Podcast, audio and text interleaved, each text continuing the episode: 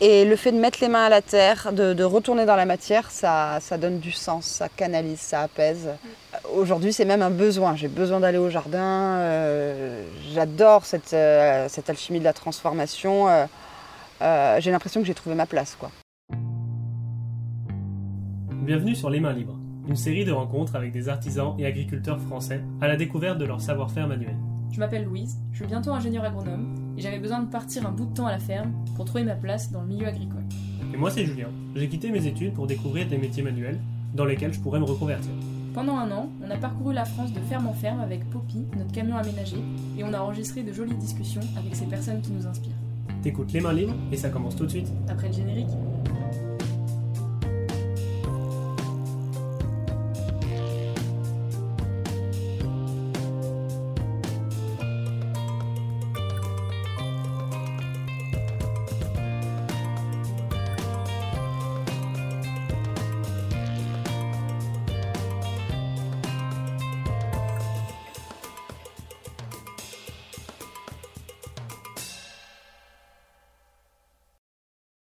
Bonjour.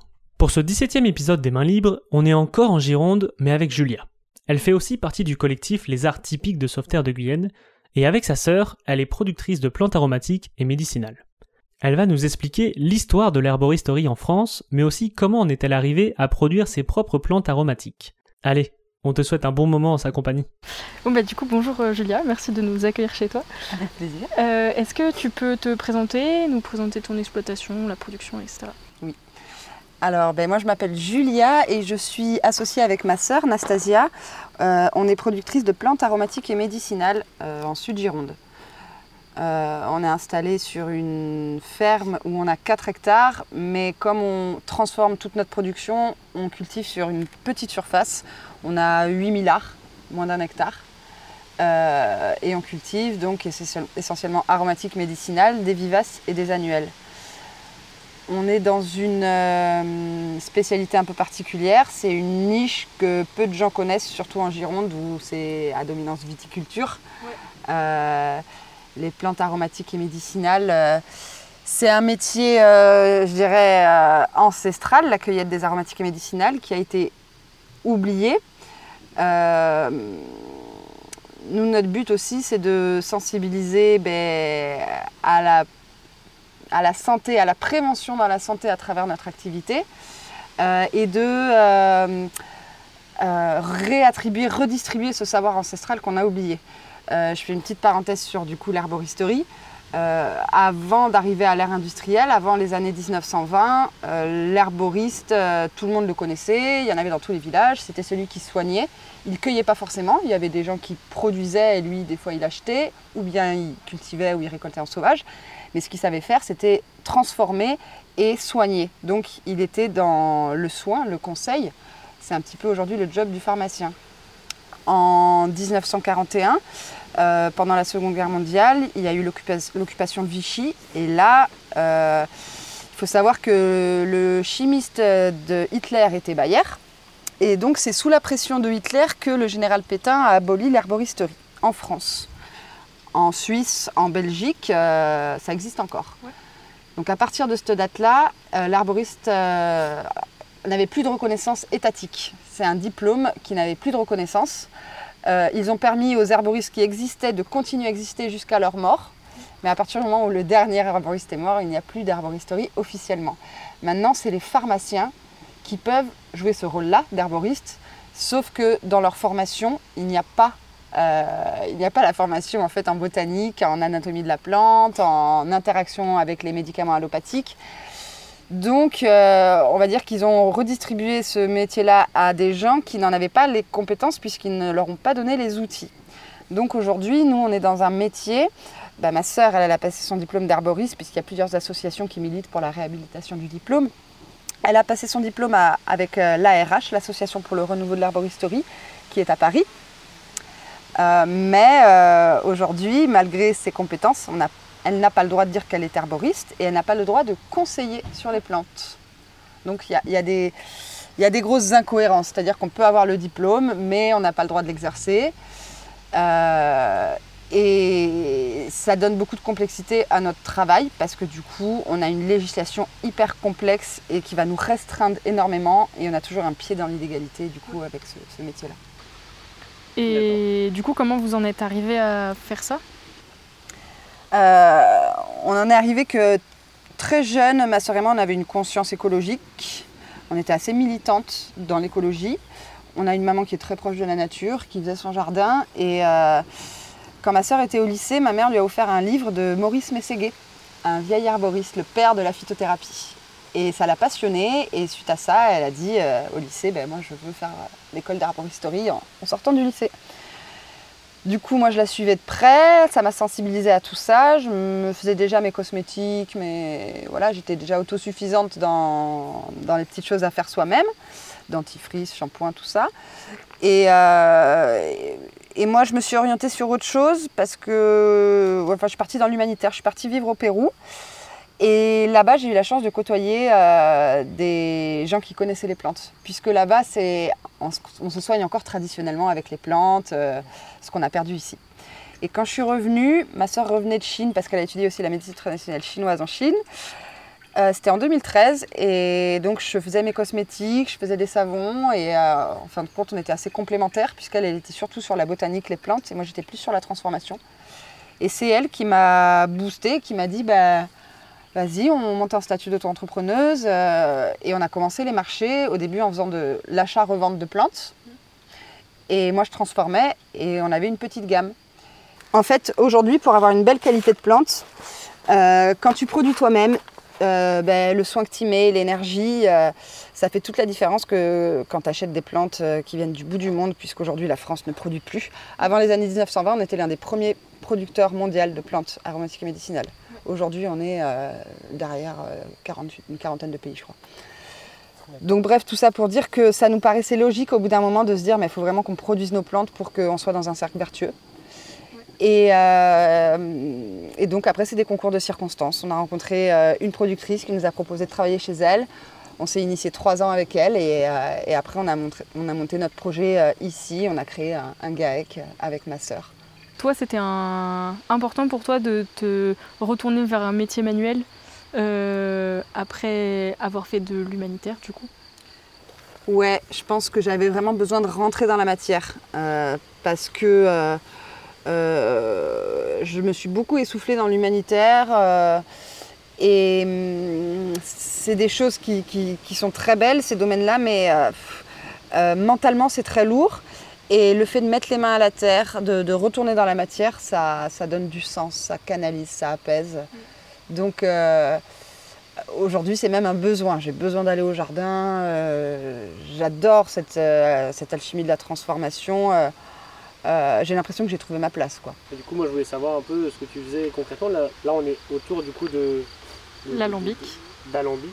Ouais. Ils sont très beaux, en cuivre en plus. Mhm. Et voilà, je voulais savoir un peu qu'est-ce que tu pouvais nous en dire.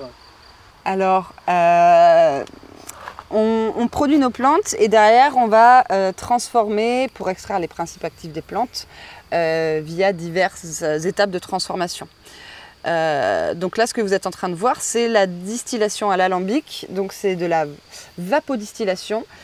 Euh, l'alambic, c'est quelque chose qui est très vieux. On a retrouvé des alambics qui datent de la Mésopotamie. Donc on distillait déjà, euh, enfin voilà, en Égypte ancienne, ils distillaient. donc c'est une manière d'extraire les, vertus qui sont solubles dans l'eau de la plante. Euh, grâce à un alambic, on va pouvoir extraire et les huiles essentielles et les hydrolats aromatiques, plus connus sous le nom d'eau florale. Euh, donc nous, on produit, on va réserver une partie de nos plantes pour la tisane et ensuite on va travailler ces plantes-là en distillation, en macérat huileux. Donc la, macération huileuse, c'est euh, immerger les plantes dans de l'huile, laisser macérer pendant un cycle de 1 à 3 lunes et filtrer ensuite. Donc là, on a des vertus liposolubles, solubles dans l'huile. Et il y a encore la teinture mère ou alcoolature. Là, on extrait avec de l'alcool à entre 70 et 90. Donc là, ce qu'on est en train de faire, ce matin, on a récolté les roses de Damas. On a fait une récolte de 22 kilos, c'était énorme. Et donc là, on a tout mis dans l'alambic. On est en train de, sortir euh, ben, l'eau florale de rose de Damas, très connue pour ses vertus régénérantes cellulaires, anti-âge. D'accord. Et euh, tu, parlais de, de, travailler avec la lune, de cycle de lune. Est-ce que toi, tu travailles avec la lune? Est-ce que dans la culture, on travaille avec la lune euh, On travaille avec le calendrier lunaire. Par exemple, euh, hier, c'était à Périgée, il y avait une éclipse lunaire totale, donc il ne fallait pas travailler la Terre. Hier, on n'était pas au jardin, on était aux ateliers. On va essayer d'être attentive et de faire gaffe, et surtout au niveau des semis. On a vraiment vu la différence quand on le suit et quand on ne le suit pas. Euh, donc c'est des, en fait c'est quelque chose de très logique travailler avec la lune. C'est euh, euh, quand la lune est croissante, elle va donner de plus en plus d'énergie. Donc c'est là où tu vas devoir faire tes semis parce qu'ils vont plus facilement lever, ils vont avoir plus d'énergie de jour en jour. Et après, ben, il y a les jours fleurs, les jours feuilles, les jours racines, les jours fruits. Donc en fonction de la plante qu'on veut cultiver, si on veut récolter ses feuilles, ses fleurs, ses racines ou ses fruits, eh ben, on va planter le bon jour. Euh, sur toute l'étape printemps, on est hyper attentif au calendrier lunaire. Par contre, à partir de juin, euh, ben, voyez, on cultive le, bleuet, la mauve de Mauritanie, le calendula, ça, ça sort tous les jours. Dans les périodes de récolte, il y a des jours qui s'alternent entre feuilles, fruits, euh, racines il faudrait qu'on cueille que les jours fleurs. Les fleurs, on ne peut pas se le permettre. Il n'y en a qu'un par semaine. Euh, là, on va devoir récolter tous les jours. Mais déjà, le fait d'avoir suivi le calendrier en amont euh, pour euh, les semis, les plantations, pour ne pas l'avoir fait avant, on voit vraiment la différence. Un exemple, cette année, j'ai fait un semis en début d'année. j'ai pas regardé le calendrier lunaire et c'était du, du, bleuet de mémoire. ma sœur l'a fait deux semaines après le bonjour son semis a levé avant que le mien. Avant, avant que le mien lève. C'est, euh, Ça, ça représente une grosse contrainte par rapport à votre calendrier ou, à force vous vous habituez? Euh, Ça demande de l'organisation, effectivement. De, voilà, d'observer et du coup de caler en fonction euh, du calendrier lunaire, de se dire ben là, telle période, il faut faire les semis, telle, période, on, on, fera pas ça, on fera ça. C'est un, petit job en, plus, mais, mais c'est pas contraignant puisque ça a du sens. Donc tu fais partie du collectif euh, Art Typique euh, qui est installé à Sauveterre. Qu'est-ce que, enfin vous faites partie, on peut dire mhm. plutôt. Qu'est-ce que ça vous apporte et pourquoi vous avez fait ce choix? Euh, Alors ça nous apporte déjà une belle aventure humaine avant tout et c'était le but. c'est vraiment l'idée de mutualiser des moyens. on était une bande d'amis on était tous très isolés avec nos ateliers à la maison. On n'avait pas de boutique et c'était impossible pour chacun de nous d'ouvrir une boutique chez lui parce qu'il faut derrière euh, attendre le client. Euh, enfin, tenir la boutique, ça demande, c'est très chronophage, quoi.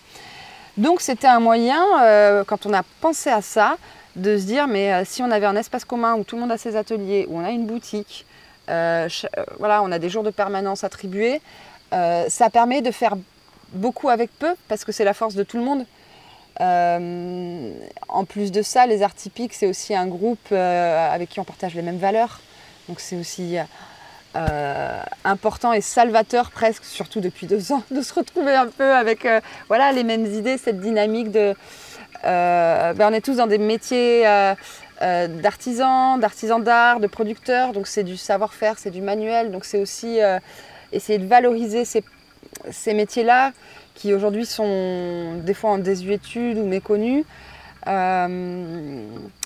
Euh, nous, on est super contente parce que euh, bah, quand on organise des journées aussi, on va organiser des marchés, on va inviter tous les copains. Euh, c'est des journées où on s'enrichit, où on partage, où il y a vraiment une transmission. Mais nous, on reçoit aussi énormément du public. donc c'est bah, beaucoup de bonheur, ces, collectifs. Et en plus de ça, on a la chance d'avoir un collectif euh, avec qui on s'entend vraiment bien. Il y a une belle osmose dans le groupe, quoi. Ce qui n'est pas donné à tous les collectifs, parce que pour le coup, moi j'ai fait partie de pas mal de boutiques. Euh, il y a vraiment une base solide dans ce collectif. Ouais, ça a l'air. Euh, je voulais revenir un peu sur le côté technique du, et le savoir-faire. Donc toi, tu es plutôt sur le côté transformation. Ouais. Est-ce que toi, tu t'es formé sur ça et comment, enfin, comment ça se passe la formation pour, pour faire des choses comme ça? C'est plus autodidacte ou quoi alors, euh, à la base, quand je me suis installée en, euh, en 2013, euh, je me suis installée en tant que savonnière. Il n'y a pas de diplôme pour être savonnière. Par contre, c'est un savoir-faire. Donc, ça faisait déjà pas mal d'années que je faisais. Moi, j'ai appris en autodidacte. Les bouquins, des recherches, beaucoup, beaucoup de lectures. L'aromathérapie, pareil, je m'en suis passionnée. J'avais, j'étais à peine majeure. Donc, je dirais que je me suis beaucoup auto-formée. Et après, euh, ben, aujourd'hui, vu que je suis agricultrice, j'ai la chance d'avoir un fonds de formation. On cotise via nos cotisations sociales pour un fonds de formation qu'on appelle le fonds Vivea. Et du coup, je peux participer à des formations.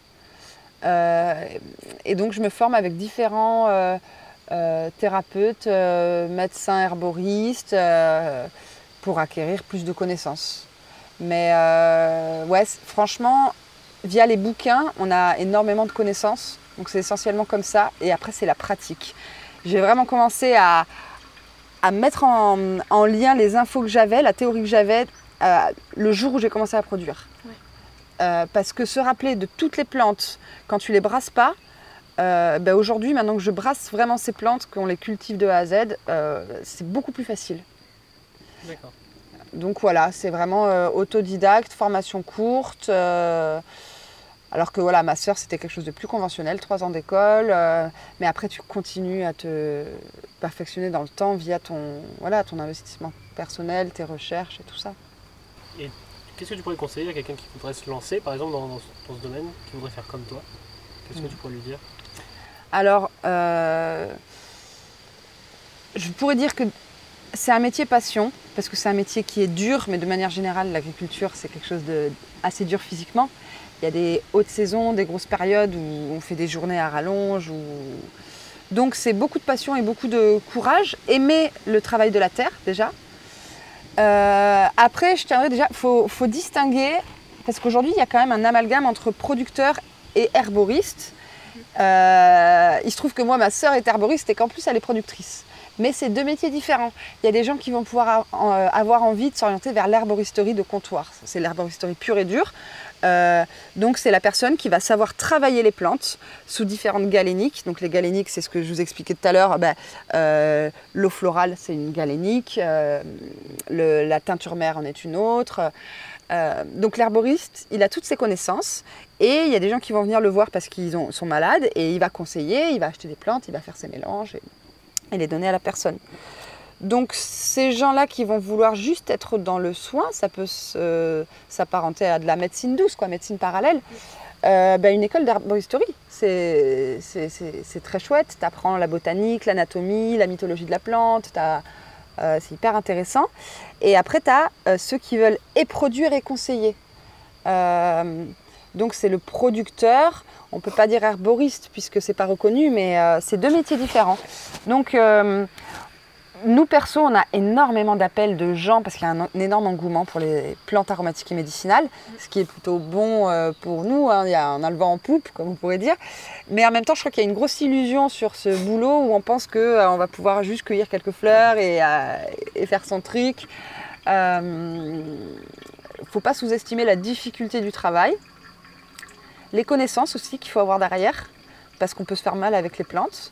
Il euh, faut bien conseiller aussi euh, la clientèle. Faut pas, faut pas faire n'importe quoi. Je pense à ça parce qu'on a déjà plusieurs fois eu des, gens qui sont venus nous voir qui, suite à des conseils de euh, naturopathe ou autre, s'étaient fait très mal avec les plantes. Donc, bah déjà, arriver à discerner son projet. Si on veut produire, si on veut juste être dans le conseil et le soin, dans ce cas-là, peut-être une formation de naturo, qui peut se complémenter par d'autres formations plus poussées en herboristerie ou en. Euh, voilà, il y a plein de médecine traditionnelle chinoise, il y a, plein plein de branches de, médecine naturelle. Mais euh, en tout cas, c'est un métier en devenir parce qu'il y a une demande énorme et il n'y a pas assez de producteurs en France, ni de conseillers. Donc de toute manière, c'est une filière où il y a de la place. Oui, pour la, notamment pour la provenance euh, des plantes qui ne sont pas assez produites sur le territoire. Euh, moi, j'avais une question. Est-ce que tu aurais une idée de combien de plantes vous euh, produisez, transformez? Je ne sais pas si vous faites aussi de la cueillette sauvage. Ouais, si. Alors, on produit une trentaine de plantes entre aromatiques et médicinales et on en cueille en sauvage une trentaine de plus. Ok, d'accord, c'est beaucoup. Ouais, donc on a à peu près 60 plantes brassées. En termes de matière sèche, à l'année, il euh, faudrait que je regarde les cahiers, mais je crois qu'on est autour de 200 kilos à l'année. Dernière question culte.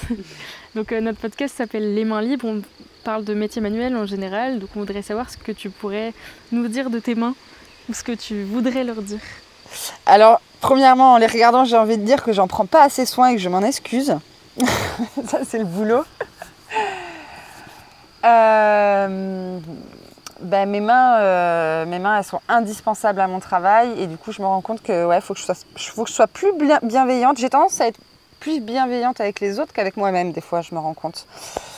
Donc, euh, ben, mes mains, comme celles de ma sœur, elles sont tout. Et d'ailleurs, c'est marrant parce que dans notre logo, c'est deux mains qui tiennent euh, bah, une fiole d'apothicaire. Voilà, on a mis les mains parce que justement, on est dans un métier de, savoir-faire manuel, de transmission. La main, c'est la main tendue vers l'autre. C'est symboliquement, c'est beaucoup de choses. Donc, euh, ben, si on n'avait pas nos mains, on serait rien. Donc, mes mains, ben, je les remercie mille fois et je suis pleine de gratitude pour tout ce qu'elles nous, nous permettent de faire dans notre métier.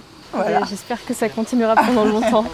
merci beaucoup, Julien. Ah ben, merci à, vous deux, c'est chouette. Merci beaucoup d'avoir écouté le podcast. Si t'as aimé cette discussion, tu peux t'abonner à la chaîne et puis nous laisser un petit commentaire, ça nous ferait super plaisir. Cet épisode a été financé par Catherine, alors merci beaucoup pour ton soutien. Dans le prochain épisode, on reste en Gironde, mais pour aller à la rencontre de Christian, qui est vigneron et producteur de baies de goji. Allez, à bientôt